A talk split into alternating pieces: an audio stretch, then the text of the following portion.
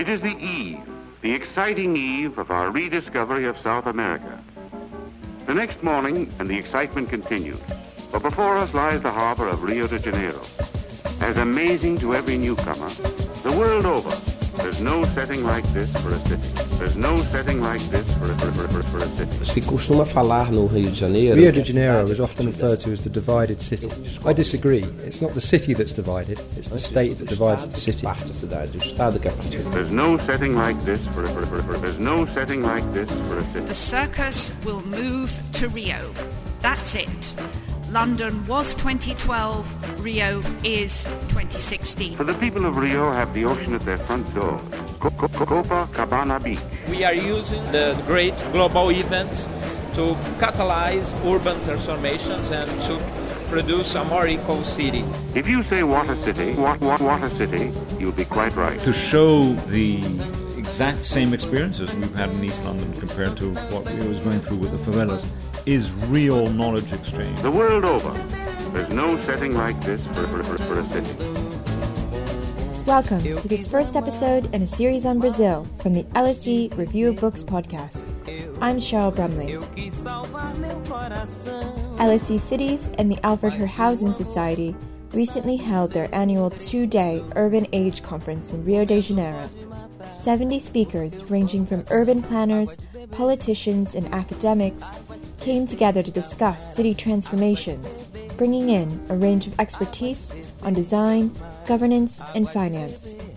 Famous for its beachside neighborhoods, urban rainforest, and electric party atmosphere, Rio de Janeiro also grapples with some harsh realities, as a high level of violent crime and stark inequalities loom large. Meanwhile, the rapid urban transformation experienced in recent years has left many feeling unsettled about the pace of change, while those in charge argue that it's securing Rio's future as a modern city. Ricky Burdett, director of LSE Cities and architectural advisor to the London 2012 Olympics, talks more about Urban Age and how it drew upon its setting in Rio.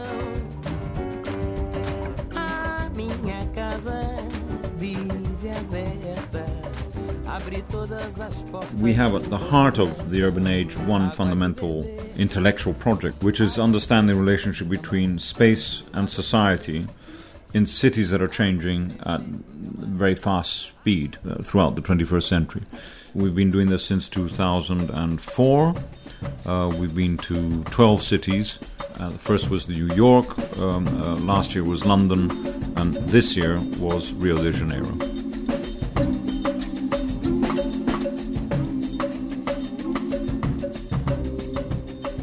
We focused on a theme, which is the transformation, the physical transformation of the city. We then moved into a panel that looked at uh, social impacts of these big changes, basically what happens to the, those at the bottom end of the scale and whether cities are becoming fundamentally more unequal as they grow. Answer is yes. We had a session to frame all this with very specific presentations by the deputy mayor of Barcelona on Barcelona, a critic on Mexico City. I gave one on London, and uh, then the city architect talked about Rio de Janeiro. And we have a secret. We have a secret in Barcelona. That's why Barcelona, when you go to Barcelona, even though we are in trouble, you don't see much trouble. The secret that we have is that Barcelona was, still is, and will be a social project. This image, which is really what London is about, this is actually much more London than anything else that we showed you. And it's not Barcelona. You saw that beautiful, sexy picture of Barcelona a moment ago. It's not Paris. It's a mess. It's a complete mess. It's an organic sort of mess. It's not planned. But what is important is you see the River Thames winding its way east, and this was, of course, the backbone of the economy of London. O surgimento das, do carnaval, das escolas de samba, uh, os modos, uh, os modos vivendi carioca surgem. My name is Washington Fajardo. Uh, I'm in charge of the heritage of the city of Rio de Janeiro, and I'm also a special advisor uh, to the mayor Eduardo Paes. Uh, we are facing uh, new social conditions, new economic conditions, and now in the age of the information, this process of changing are becoming faster and faster. So uh, the city as physical environment needs to be adapted to these uh, uh, new conditions. We move through a series of examples around the world of uh, retrofitting, as we call it. How do you fix, in a way, what you already have? Uh, and different projects uh, li- literally across the world, from uh, the Far East, from Mumbai through to um, Hamburg in particular, which has done a lot of sort of important change. What is urban transformation to you, and, and can you put this into the context of, of Hafen City? In terms of Hafen City, it means creating not only a waterfront at the River Elbe, but also in the core of the inner city, what we call a new downtown. Residential and working spaces, cultural spaces, universities, schools, and public spaces are finely grained. They are, so to say, mixed very intensely. And the project of Hafen City is probably the world's project with the highest degree of mixing of functional uses. And the second day, we switched to really looking at Rio itself, but we framed it with an uh, important introduction which links, of course, London to Rio in these years under the theme of city transformation, which is the Olympics. We had the Olympics last year, so we're dealing very much with the legacy. Rio will have it in three years' time and is beginning to think about that. So we framed it with Tessa Jowell, who was the Host Minister for the Olympics in London, still an MP, and the people responsible for delivering the Games in uh, Rio, but in very much an urban context. And there is a brutality about mega events that uh, we should be under no illusion about. I remember asking the chief executive of LOCOG about three years ago what happened after the closing ceremony. He said, The circus will move to Rio. That's it. London was 2012, Rio is 2016. Uh, you've got to create a new economy and sports and entertainment are a big, big part of that economy. And at the same time, the city has to work for people and the real human needs that have to be uh, addressed. And that economy that you're building or trying to regenerate or trying to expand, that economy has to serve those human needs. Uh, I'm Anthony Williams, and I'm the uh, former mayor of Washington, D.C. I think to hear the discussion today and about how the different cities, uh, Rio, the Netherlands, and London, uh, are balancing this, I thought was fascinating. You know, there's been a lot of negative experience of bold plans going awry and being very destructive of the city. So something one has to do very carefully. And I think this conference is doing to explore how large-scale change and urban transformation can be done in a way that promotes a city that's physically, economically, and socially inclusive. Andy Altman, I was the former chief executive of the Olympic Park Legacy Company. So, bringing 40 planners, politicians, um, analysts, academics to talk to people in Rio, to show um, the exact same experiences we've had in East London compared to what Rio is going through with the favelas, is real knowledge exchange, and I think has an impact uh, at two levels. One is literally just changing the terms of the discussion. That's not just an academic ivory tower thing. It's actually saying, oh, we can actually talk about uh, the use of a mega event like the Olympics to actually improve the health of people. Well, frankly, in Rio, no one had thought of that, and that's exactly what the whole politics of the legacy of London Olympics is, is about. So that was useful. Uh, we are using the uh, great global events to catalyze uh, uh, urban transformations and to produce a more equal city.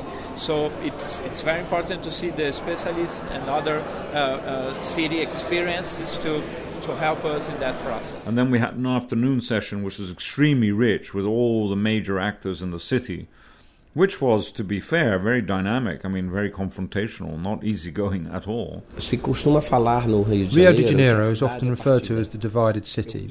I disagree. It's not the city that's divided, it's the state that divides the city. When the state distributes its resources unequally, it segregates the city. Segrega as áreas, ele está partindo a cidade. Eu sou Jailson de Souza My name is Jailson de Silva from the Favela Observatory. The southern zone of Rio is much better to live in because the state invests so much more there than anywhere O else. Estado aloca muito mais recursos nela. Então, por isso que nós temos a, a You need to create mechanisms to eliminate territorial divisions. and you need to create a more holistic and a more global understanding of the long-term objectives.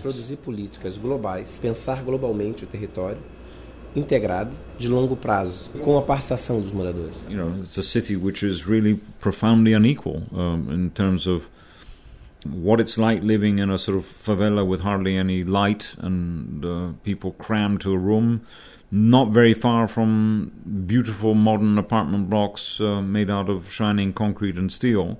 Uh, just next door, and how these two worlds come together is really what was being discussed. In Rio, there are lots of guards now in the newly pacified favelas.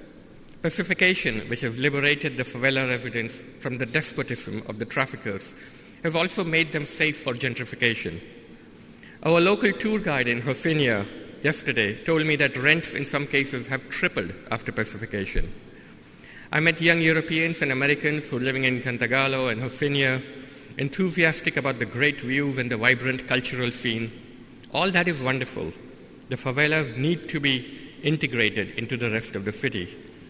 As long as the young Europeans and Americans and the young Brazilians from outside the favelas don't push out the people who've been living there when it was just a dangerous slum.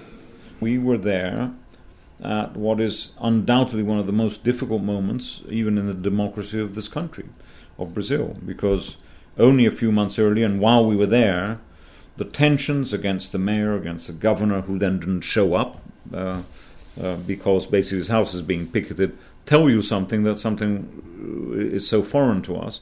So to be able to provide that sort of sounding board, which is what the RSC has done there, is I think very very significant. So it's not just for us. Hopefully something comes out of them for them. Então era a minha mesa. At Urban Age, I was one of the only people from civil society there. Most of the other people in the panel were government officials.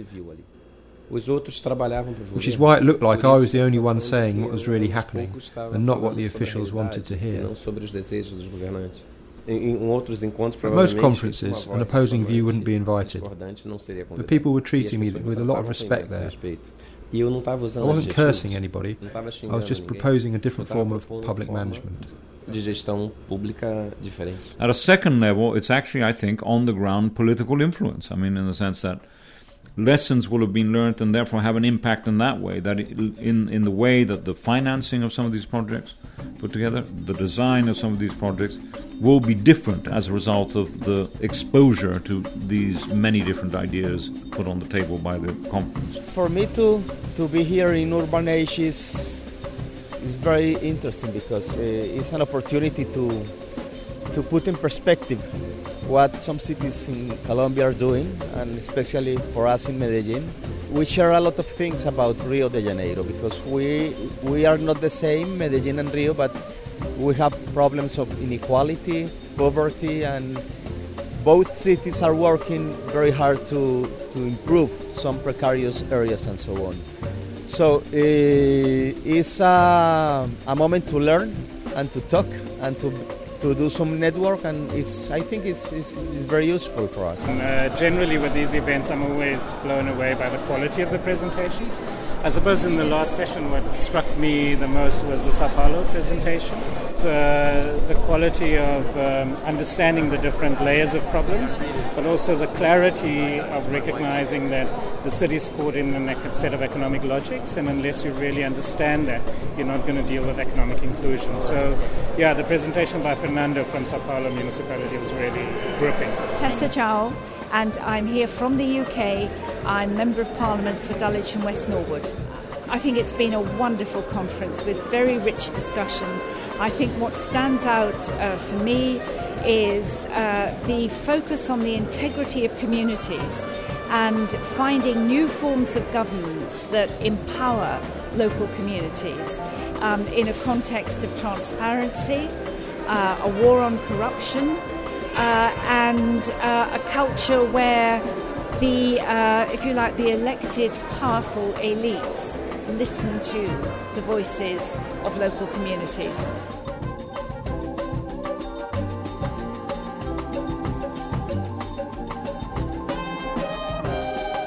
That was Ricky Burdett and a host of conference speakers on urban age and city transformations. Discussions at Urban Age also focused around this idea of cityness, which has been described as the social and creative energies of urban forms. City planners from New York, Sao Paulo, and a miner's town in Chile called Antofagasta highlighted the delicate balance between improved quality of life and the maintenance of a city's character. Amanda Burden, Sylvia Torres, and Maria Olivia Ricard have more.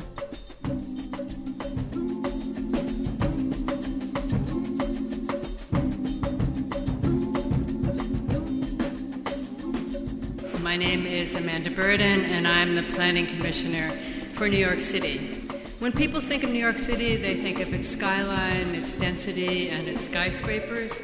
But really, what makes New York City great are the vibrancy of its streets and public spaces. And in fact, we always judge our project by how a street feels. I bring back many, many things to New York where I learn things here. And when you learn something that might work in your city, you try it. I thought the whole experiment with social housing in Sao Paulo using abandoned warehouse space was a very good use for transformation of a city and making it more equitable. São Paulo concentra o maior número de pessoas morando em situação. São Paulo holds the largest amount of people living in meager housing conditions in risk areas. And housing politics are harder to implement due to its land prices, which are the highest in the state. Os custos de terra são os mais altos do estado. A forma de So the only way to provide houses for the people who need them the most is through government subsidized funding. são os governos investirem com recursos subsidiados, porque mesmo países Even the most developed countries have large flows of migrants. Now, the urban impact in Sao Paulo will be different from others in the sense that we don't possess either the previous planning history or the means to act in some areas. That requires a developed dialogue that hugely delays projects. Isso demanda uma demanda uma a construção de um, de um, de um diálogo. Então, isso atrasa muito os, os projetos. O que, por exemplo, nos Something that, for example, in the United States, is much easier to accomplish in New York, Germany, or the Netherlands. However, in Sao Paulo, we're still paving the way for it through this joint action of opposing parties, limiting the ideological influence which I believe will allow us to reach our goal in a faster way. Então, acho que nós conseguiremos avançar desse And I learned certainly from Antef- Antofagasta that the planning should take place in a very slow but deliberate fashion, bringing people into the process. I thought that was very important. As you pointed out, um, especially when they were talking about density, that there is a difference between cities. And you pointed out in Latin America, it often means that dense living is undesirable. Well, it, it, and it used to be that way in London too, uh, 15, 20 years ago, or in New York uh, 30 years ago. Living in a neighborhood of uh, vulnerable people where you had to live in a building was always the synonym of chaos.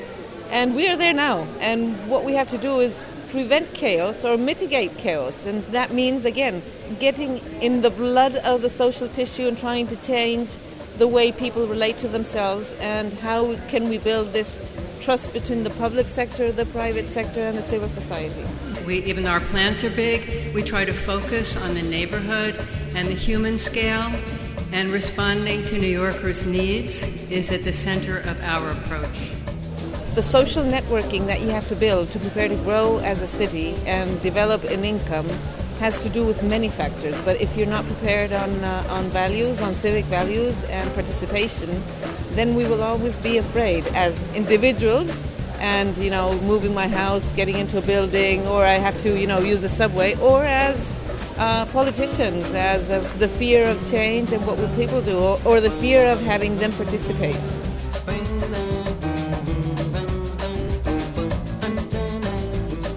That's all for this episode. Join us next month for the second installment in our series on Brazil as we delve deeper into social inequality in Rio, uncovering the homegrown movements that have transformed life in its favelas, with LSE's Sandra Dubcelovic and more experts and leaders from around the city. We give special thanks to DJ Swono and the Prelinger Archives for the music and sound used in this episode. You can find more podcasts and daily book reviews on subjects ranging from gender to climate change at lsereviewofbooks.com. Of course, at a conference full of urbanists, one is never short on material about the wonders and the complications of city life. I'll leave you with more city chat from Urban Age. I'm Cheryl Brumley, and thanks for listening. The city has never been a more exciting place to live. The great urban writers know this. Balzac, Dickens, Calvino know this. If you read their books, you might understand why people continue to live in cities. A migrant from Bahia or Bihar will feel the same thrill and pride in his city as he walks along the beach in Copacabana or Marine Drive as gringos like you or me might. They want to be part of the celebration. A good city is one that is good for people, which is very obvious, but unfortunately we have been making cities more for cars than for people. My name is Enrique Penalosa, and uh, former mayor of Bogota. More than half the people in developing countries don't have cars and they walk. So if we make cities more for people, more for bicycles, we also make cities that are more egalitarian. There is more inclusion, more social justice. The miracle to me is that cities are always in a process of transformation, and, and the miracle to me is that they actually retain any kind of identity over time. You know, the notion of a Rio de Janeiro or a London or, or a Seoul, they persist down through time. And when I think about transformations, it's really that continuity um, that isn't simply a matter of, of being located on the same physical site, but there is an essence, there is a DNA, there is a, a something, there's a Rio ness, there is a New Yorkness.